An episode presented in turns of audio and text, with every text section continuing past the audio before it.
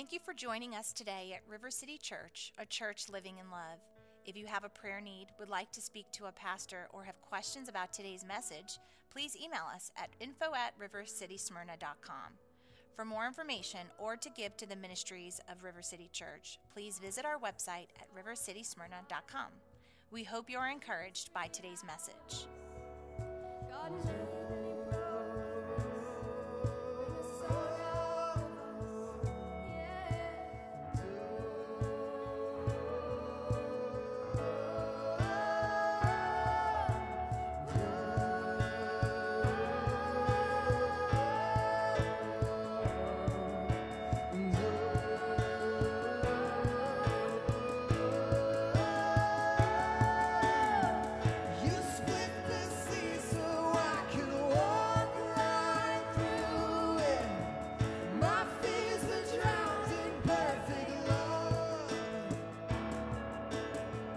You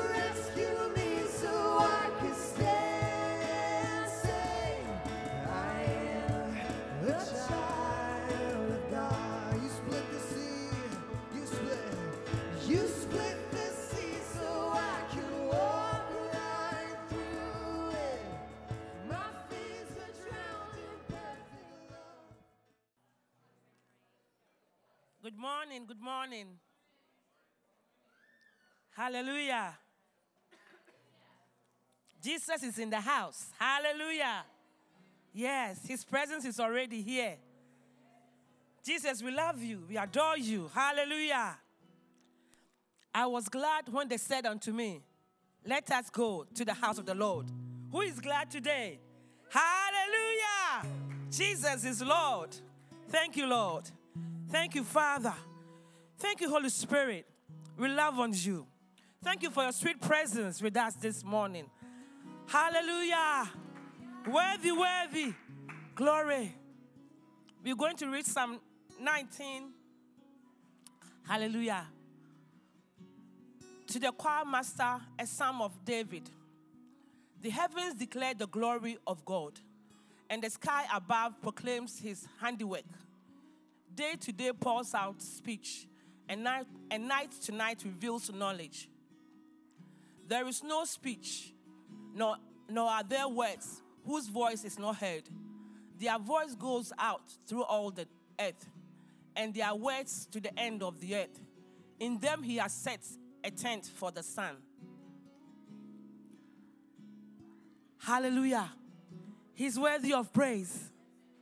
There is none like our God. There is none holy. There's none mighty. There is none eternal. I sought the Lord and he heard me. That is my testimony. I sought the Lord and he heard me. And he delivered me from all my fears. Hallelujah. And today he's here. You have fears? Let him in. Hallelujah. He will do a deep work in you. The hand of God will go in your heart. Hallelujah. And pull out anything we don't need there so he can fill you with his fullness. Father, we thank you that you are here. Who is like unto you, ancient of days? The Lord of glory, the Prince of peace, the mighty God, the first and the last. Almighty God, we open our hearts to you. Come fill us and do your work in us. Hallelujah. Hallelujah. You're most welcome. Hallelujah.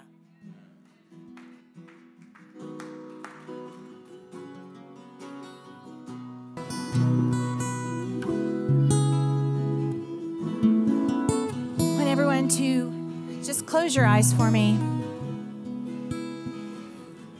Deep breath in, breathe out. And for a couple of seconds, I want you to experience the peace of being still and knowing that He is God.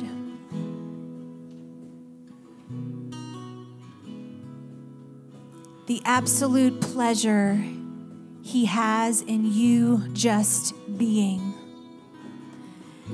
And the total relief you have in this moment that you can just be. You don't have to be anything for anyone. In this moment, there's nothing you need to do, there's nothing you need to accomplish, there's no one you need to impress. There's no work to be done. Still and know that He is God.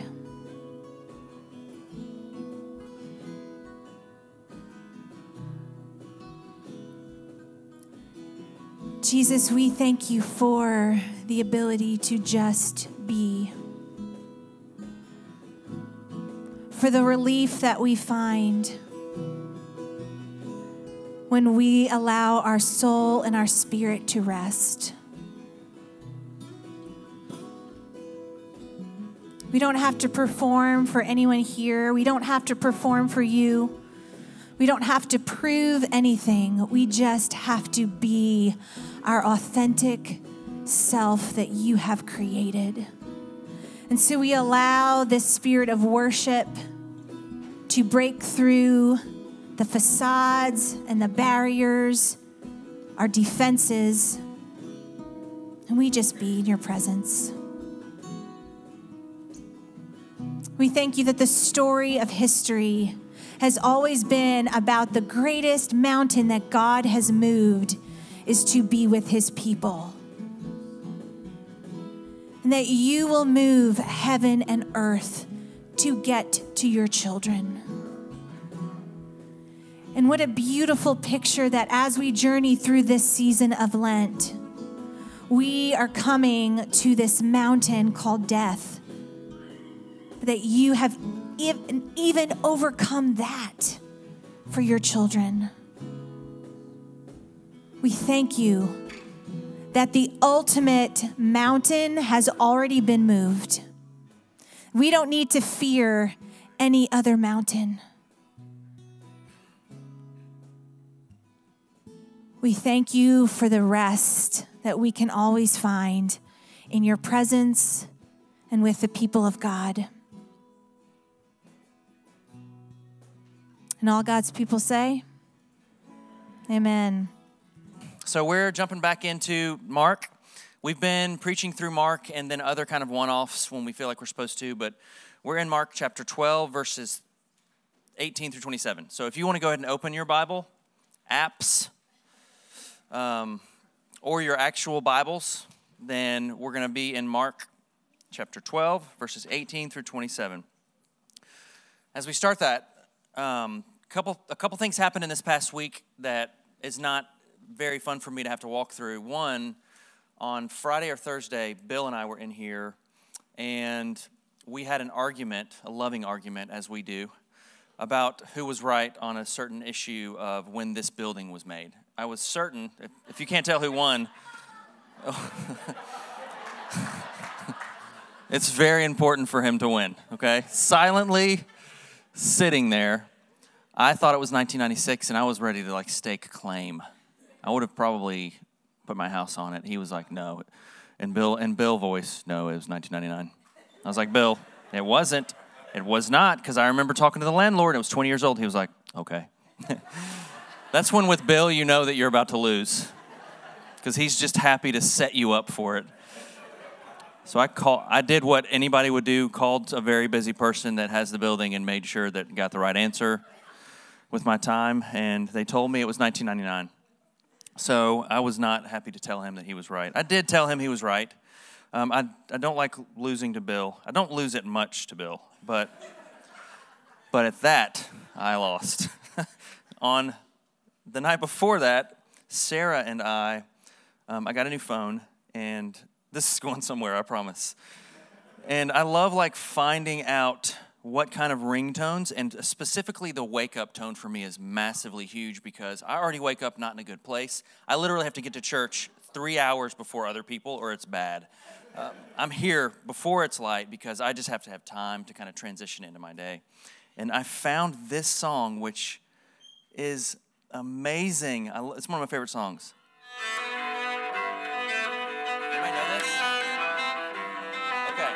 Second argument. Second argument, I was certain that was in Pride and Prejudice. Sarah was like, No, Josh, it's not in. I was like, Okay, let me just look it up. So I then looked on Google where everything is accurate. And it's definitely not. Dang it. It was Mr. Holland's opus. It's actually older than that. It's not. It didn't. It didn't popularize that song, but I love that song. But I was, I was also not happy, and she handles it differently than Bill. she does a whole different. That's what she does. And so it brings up, and it's funny how just God gives me these little like random one-offs to something I'm sharing on the weekend. But when you find out that you're wrong, or you're told that you're wrong, it's not it's not necessarily something that any of us are interested in usually. With laughable things like that, it's okay. With massive things, it's much harder. It's hard to be the one on the receiving end of someone telling you you're really wrong. You're quite wrong right now. It's hard to say, knowing to someone else who is wrong, that's heading for something that's not helpful for themselves or other people, to say to them, You're quite wrong and to know that sometimes they're not going to care what you're saying. That's the hardest thing. That's even harder than being told when you're not going to listen. But I think a lot of it has to do with who's telling you that. I think we have the people in our lives that there's certain people that if they called you, no matter what they said, I've, I've been following you, listening to you, I've been, you know, we're, we're friends. You're, you're quite wrong about this. I need, to, I need to share this with you. There's certain people that if they did that, you would be like, okay, I'm listening, right? There's also other people who would say that that you would never listen to. And I recommend not listening to everybody that thinks you're wrong because we're all wrong at something. So today we're picking back up in Mark. And the content of this passage is a lot of things that could be one offs that I'm not going to spend a ton of time on. There's a lot of talk of angelic things, there's talk of resurrection we're going to spend some time on. Specifically with the Sadducees, they don't believe in anything outside of the natural realm, not even heaven, they believe that they get what they get and, and it's going to be when they get it, and then they die and there's nothing there. And this is the Sadducees. I don't want to spend a ton of time on that. I don't want to spend a ton of time on how we romanticize the demonic, especially in evangelical churches. We romanticize the demonic, give credit to all kinds of demonic things, pray against the evil spirits, and let's do that. But we have a harder time talking about the positive light of the spiritual world, right?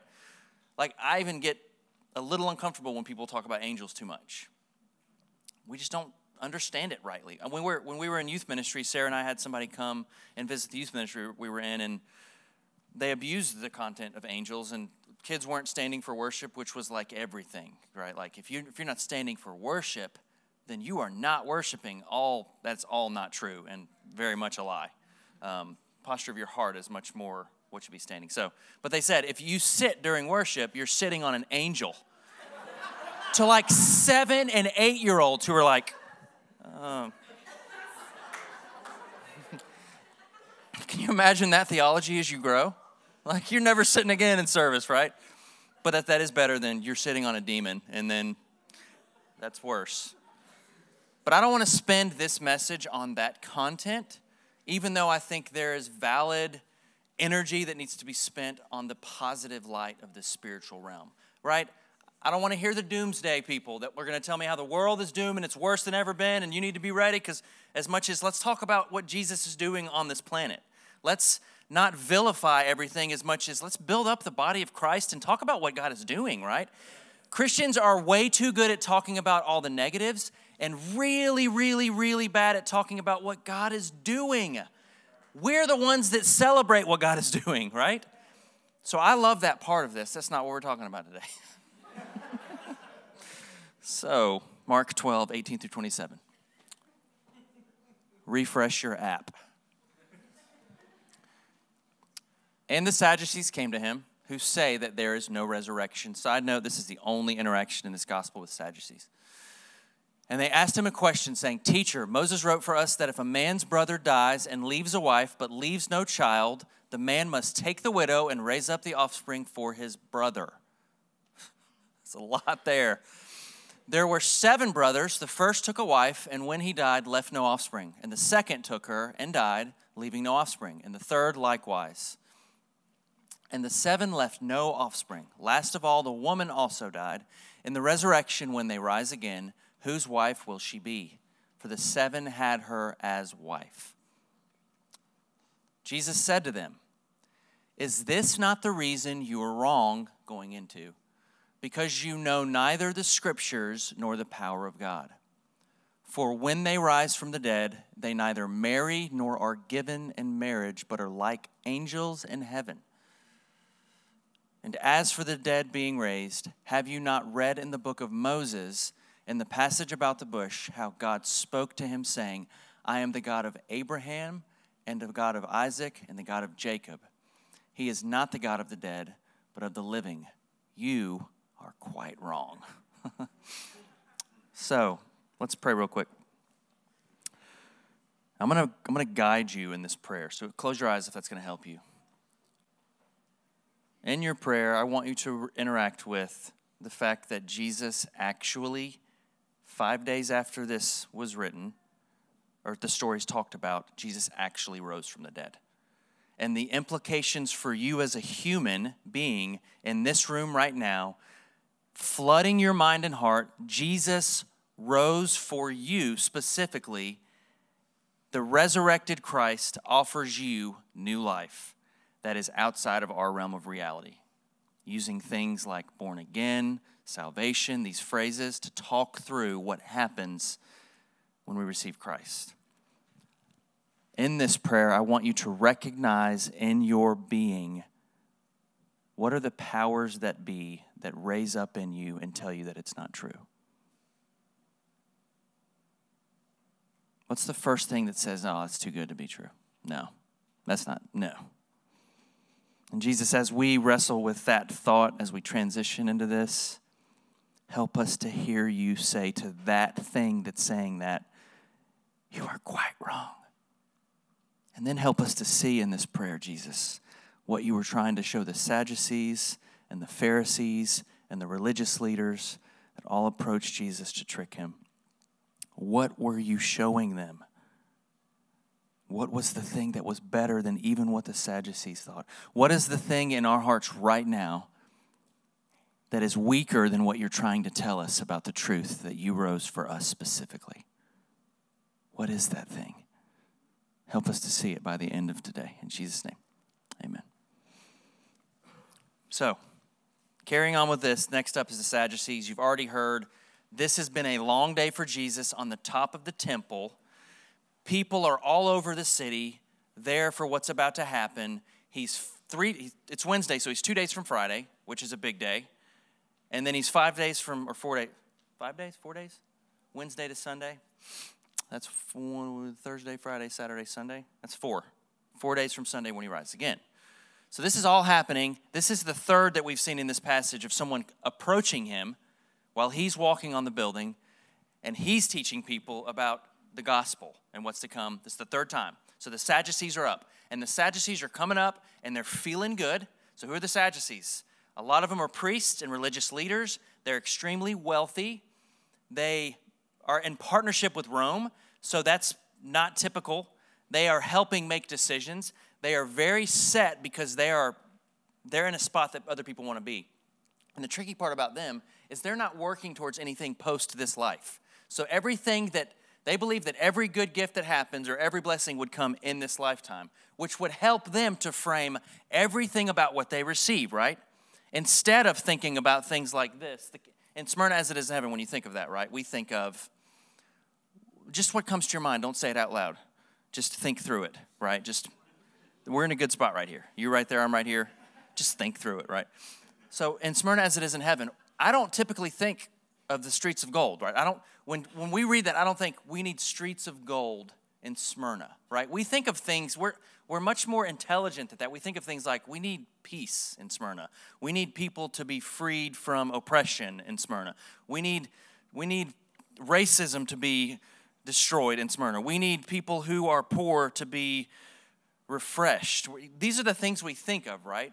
These are the things that I think are being said here about what Jesus is trying to do. So, who are the Sadducees?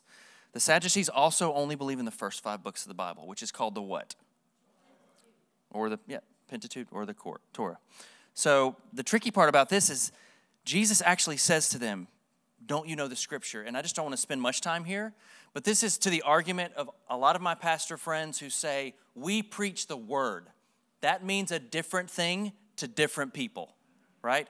So, in this case, These guys believe that they have the right lens on the word. They don't. They believe it, they follow it to the letter, to their thoughts. This is, I would say this much about this. We all have a lens that we see the Bible through. And I would just say if you're ever around somebody who says they're doing it exactly, you need to step back. If they're trying to capitalize on that, they are, we preach the word here. Everybody preaches the word. What, what lens are you preaching it through, right? What lens? Are you trying to tell me Ananias and Sapphira, like that's a model for if we keep offering back? Because a lot of us are dying today, right? Like, I just want you to know that when, because I think some people would preach this this way. You need, you know, neither the word of God or the power of God. We would say, yeah, if you step away from Scripture, that's not what the argument is. They are in Scripture incorrectly. They are in Scripture so much that anything else, even from Jesus, will not form their beliefs. So, curveball to Christians whenever you hear a pastor like me say, I preach the Word of God, you just need to be like, all right, Josh, well, let's talk through that what is your version of what's being said? Because we all have a lens. We all have a lens. Whether you believe that or not, we all have a lens. That's why we have community and the Spirit of God to wrestle through this with, right? We're not, not one of us are going to capitalize on this whole thing. Amen. I don't know why I got off on that tangent so much. I think I do know why, because I've had people preach this passage in that way. They spent the whole content telling people if you step away from the word, then you're going to die and you're going to go to hell and it's going to, cars are going to fly into buildings. They're going to be magical cars that fly into buildings. It's like just back off. We all have a lens that we read scripture through. That's not what this is about.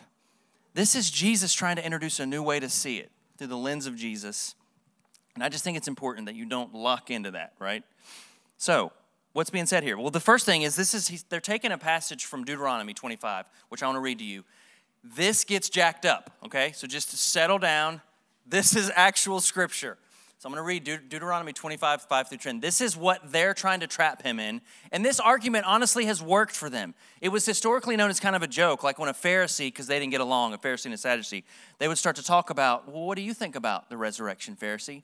And they would bring up this story. It's kind of like a joke, and they'd be like, hey, we're going to do the thing again with the Levirate marriage. It's going to be awesome. so these seven dudes and this wife, and then they're like all laughing and giggling, and people walk away, and they feel like they've won. The reason it's happening to Jesus is because this has worked before. This has worked on other people. It's not going to work on Jesus, okay? So this is what it comes from, though. If brothers dwell together, they actually leave that part out. They don't put that part in, the Sadducees. And one of them dies and has no son. I'm just telling you guys to prepare yourselves for this. Just hold, just stay with me. The wife of the dead man shall not be married outside of the family to a stranger. Her husband, her husband's brother shall go into her and take her as his wife and perform the duty of a husband's brother to her. Also known as the first child that comes from them is the previous brothers jacked up, but okay, let's keep going. And the first son whom she bears shall succeed the this is what I'm just said. So succeed the name of the his dead brother, and that I can't even read today, guys. I'm so sorry. That his name may not be blotted out of Israel. And if the man does not wish to take his brother's wife, then his brother's wife shall go up to the gate to the elders and say, My, my husband's brother refuses to perpetuate his brother's name in Israel. He will not perform the duty of a husband's brother to me. Then the elders of the city shall call him and speak to him, and, the, and if he persists, saying, I do not wish to take her, then his brother's wife shall go up to him in the presence of the elders and pull his sandal off of his foot and spit in his face. And, sh- and she shall answer and say, So shall it be done to the man who does not build up his brother's house. And the name of the house shall be called in Israel the house of him who had his sandal pulled off. I'm just, I'm not even joking. I, my, my son would write this the heck out of this story. This, that, that is the put down. The house of him who has his sandal pulled off. Like I, when I was reading this this morning over again, I was picturing Elf reading this, and it was like, and then they got to the house of the man whose sandal was pulled off. It's just really silly. Can we just be honest about some of it like that? That's that's ridiculously crazy. It also proves the point that you need context in scripture when you're reading. Because does anybody, and there's going to be somebody here who understands what's happening here, but that just doesn't make sense, right? But the But the law of the Levirate marriage is for this the name of the family to take care of the woman and to keep the land in the family.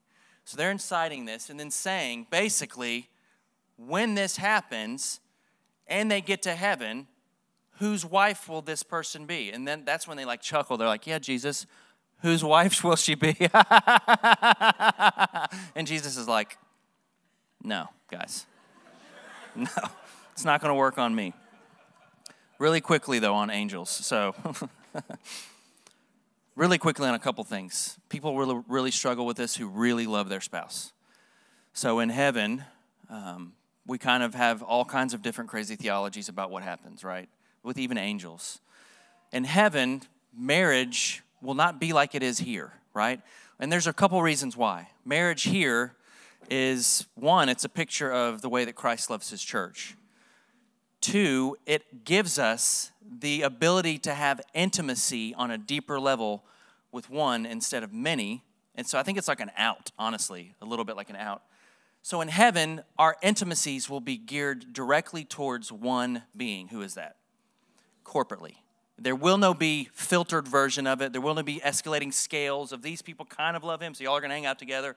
It will be unfiltered, unadulterated, massive love for a creator. I heard one guy say this week as soon as you're one minute into heaven, you will know how easy it will be to worship God. Because all we think about is we're gonna we're gonna worship God forever. You guys, we can't even worship for four and a half songs. Then we're too spiritual, right? In heaven, forever. But it'll take just that. You'll be there and you're like, oh, oh. So some of you are like, so I won't have my wife? Are you sure? And you're like starting, starting to smirk a little bit. yeah, but you're not having anybody else's wife or anything like that either, right? It's just you and Jesus. So here, God gave us these things, right? For connection and intimacy. There, you don't need that. It, the, the, the, the constraints on the physical realm do not carry over into the next realm, which is very important. Second thing is angels. I do want to say a little bit. We're not made to worship angels. I do believe that they're real. Angels, somebody said, you know, a lot of people at funerals teach some weird stuff about angels. You hear some jacked up stuff at funerals about angels. Angels were created to minister to God. Angels are there to benefit us. There is a ton of information about angels, their appearance in Scripture. If you want to have a crazy weekend on Friday as you wake, read all that there is about the appearance of angels and just let that go into your weekend with you. It is a lot. There's a few things I would like to share with you about them first, though. One, you can pull up the first passage, Bill. Is there a scripture right before this, Bill? Let no one disqualify you, insisting on assertion and worship of angels, going on in detail about visions, puffed up without reason by, by his sensuous mind. There's a way to be Christian and make Christianity about something not Jesus, right? Jesus is the Christ. It's not angel angelanity, right? It's not demon demonanity. It's Christianity, right? So when you make angels more important than they are, and many people do, you do something to Christianity that wasn't intended. It's Christianity, right? It's Christianity. So they're there to help point towards that, right? So there's a few things I want to read you about angels. You can go to the next one. They're created, Colossians 1:16. I'm giving you references. You can pull these up or you can write them down. There are many of them. In Revelation 5:11, if you add up the number that's talked about in that passage, there's over a million angels just in that passage there's a that's just that one setting. We, we've read Old Testament stories. There's also Hebrews 12 22. We know that there is a vast, huge created army of them that actually exist and are moving about. Next thing is they're intelligent and they learn. In 1 Peter 1:12, you can read that. It talks about how they actually gain knowledge. Crazy, right? They have emotions, Luke 15:10. They can choose. We know this from Genesis. We know this for how we received some of the demonic things that we received because they can choose, right? In Revelation 12, 7 through 9, you can read that. They can appear as people, as in Hebrew 13, 2, but I wouldn't say that everybody you think is an angel is an angel, right? But I would say be aware that God has the power to do that, right? If God can make a mountain and a man and a solar system, he can make an angel appear as a human. I I, I don't have no struggle believing that many of you might. That's okay. Minister to God. They are there to help bring glory to God. They also, a couple more things, they, they help us. They help minister to us when we're down, we're struggling. They help fight I've heard somebody say that if you would uh, instantly see what's happening in the spiritual realm, you would see massive battles. I think in the Old Testament, we talked through a passage a couple months ago where somebody did get to see, and there was an angel army there fighting for him, right? I think these are real and important to point us to Jesus Christ, not so that we become angel experts and make everything about an angel. Like, you shut me down quickly if your whole theology is built around angels or demons. It's got to be built around Christ. These things help prop that up, right? So, next, I just want to share that the third part of this argument um, that I think is really fascinating is it comes from Exodus 3 6. And this is when he's saying to them, So, God is the God of the living, not the dead. And this is the passage he gets this from. You can pull it up Exodus 3 6. And he said, I'm the God of your father, the God of Abraham, the God of Isaac, and the God of Jacob. And Moses hid his face, for he was afraid and could not look at God. He's saying this to say to them, I'm now talking to you in your own arena. These are the first five books, these are the Torah, the Pentateuch. This is what I'm talking to you about. This is the passage of scriptures that you built your whole theology on. This comes from there. He is the God of the living, and these guys at this point were dead. They were resurrected. He's saying to them, These guys are resurrected. They are with Jesus, they are with God, they will be. You've lost your argument. So he's, he's trying to tell them, This is over. This is what I want to share with you about. This is the most important thing I think I'll say today because it's easy to look at the Sadducees. It's easy to say, you've got it wrong, right? Like, you're quite wrong. We can go back and do that.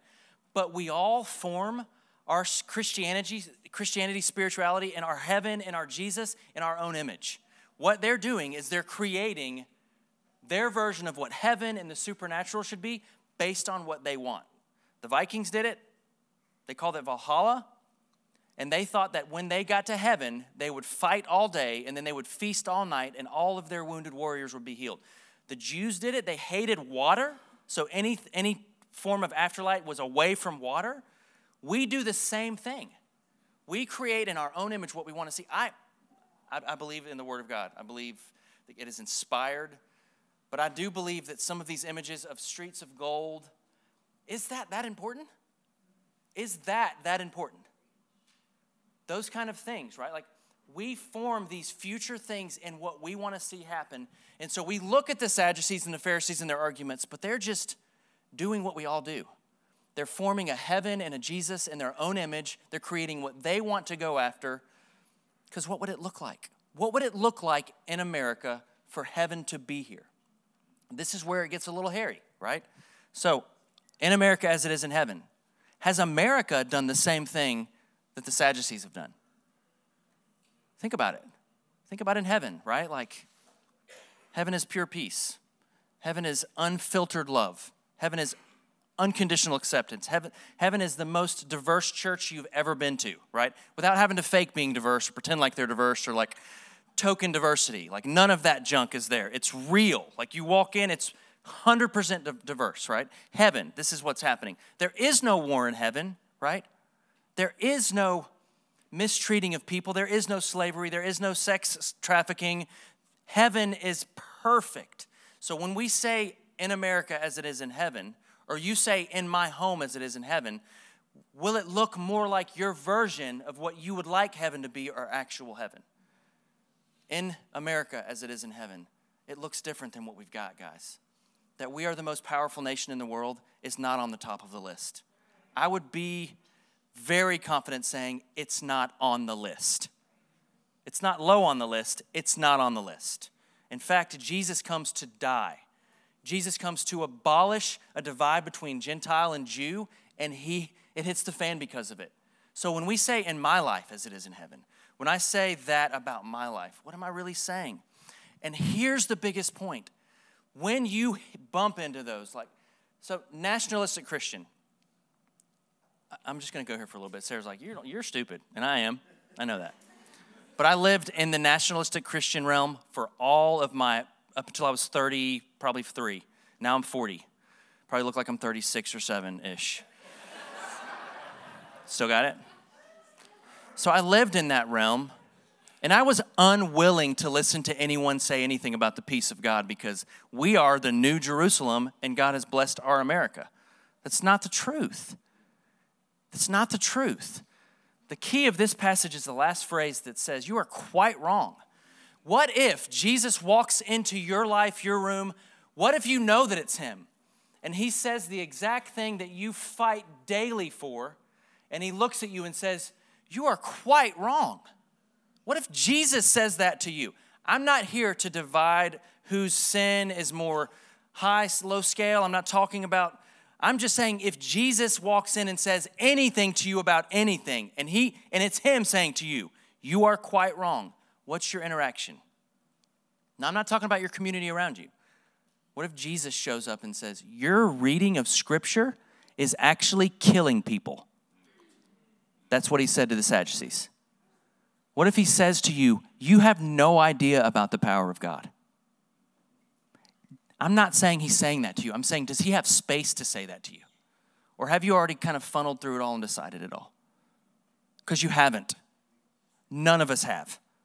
Just when we think we've landed, I, have landed really strongly on the nationalistic Christianity for the first part of my. I was, I was ready to fight.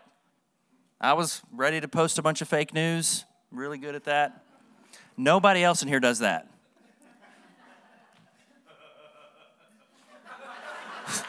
It's post laugh. So here, here's here was what here was the second wave of my nationalistic Christianity. Sarah's like, "You're stupid today." Second wave was I had made the new enemy the wrong enemy. The, the new enemy is not the people who are nationalistic Christians. It's not the enemy at all. We're all in the same boat. We're all brothers and sisters in Christ. We give each other space to speak, but we all have to hear when we're wrong.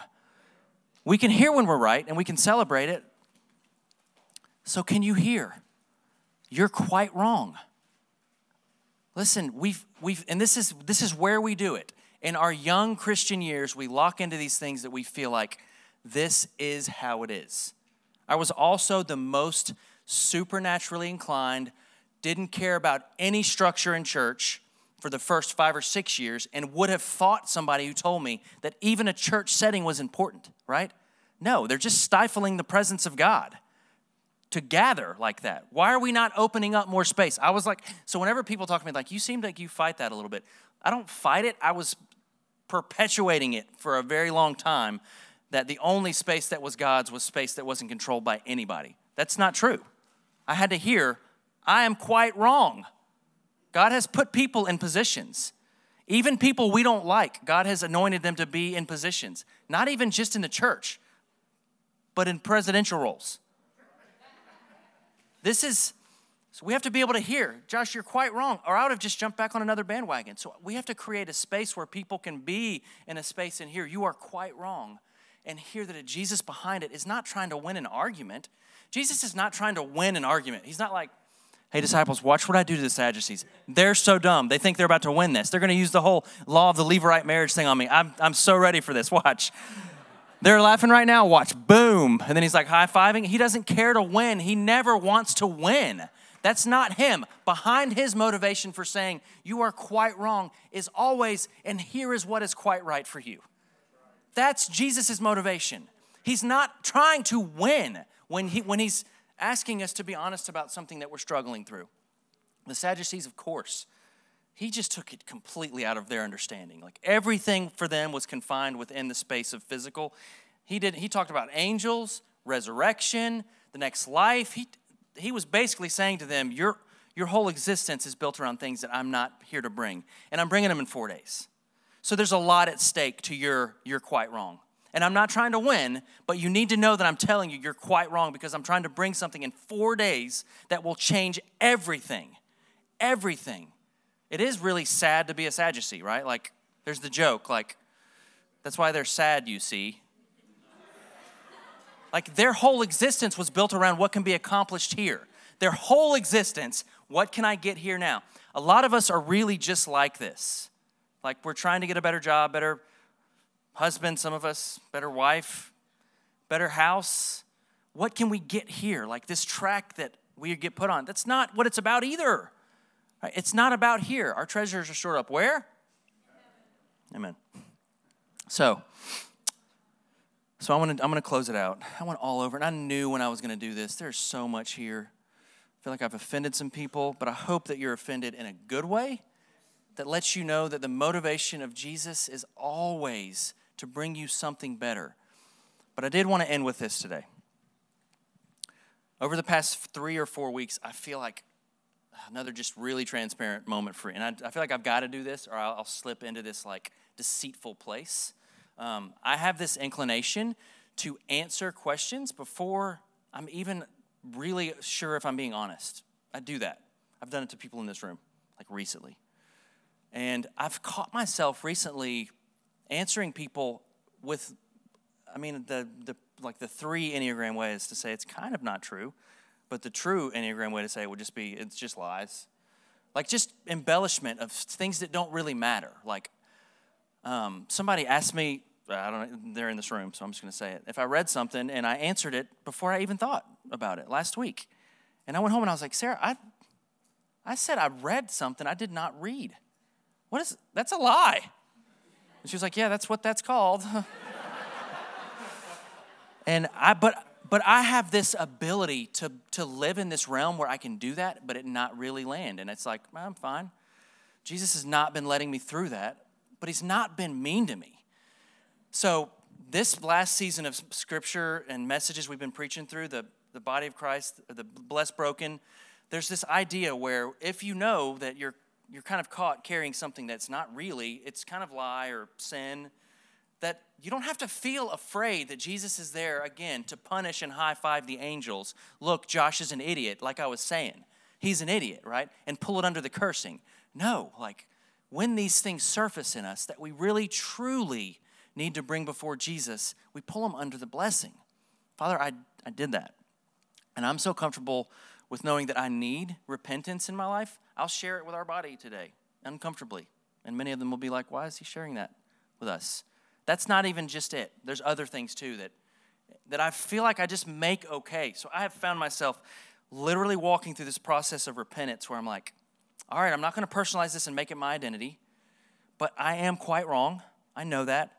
I don't want to take that I'm quite wrong under the cursing and make it a reason why I am all these terrible things. So I just want to transfer that, like, I did the wrong thing. Forgive me, Lord. You know in my heart I really want forgiveness. Father, just I ask that you would just cleanse me of this idea that I have to embellish things to make myself appear better or not make people upset. And now I pray that you would just, in that place, that you would just, that you would just now bring your healing and freedom and that you would just help me to feel the weight lift off I do need you to bless me. These are just reminders, God. I, I really, really, I really want to live for you. And I know that in you that I am free. And so I just want to be quick to repent, not because, because I'm a bad person and bad people repent to get good, because I want to live in that freedom that you offer, right? That resurrected freedom, that life, that life more abundantly, that when I'm honest with you, I get. So when you say, Josh, you're quite wrong, help me to hear it in an endearing way. And that's my prayer for you that you would hear your father in an endearing way say to you, Sarah, you're quite wrong. And that he's not trying to high five, but say to you, come to me with that.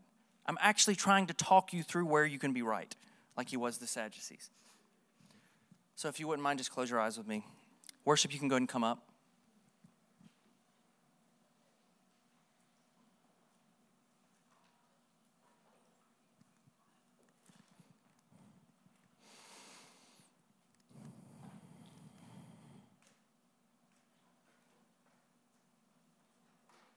Anytime Jesus, sorry, I'm just going to, anytime Jesus enters a, an arena, the powers in the area come to him quickly and fight him.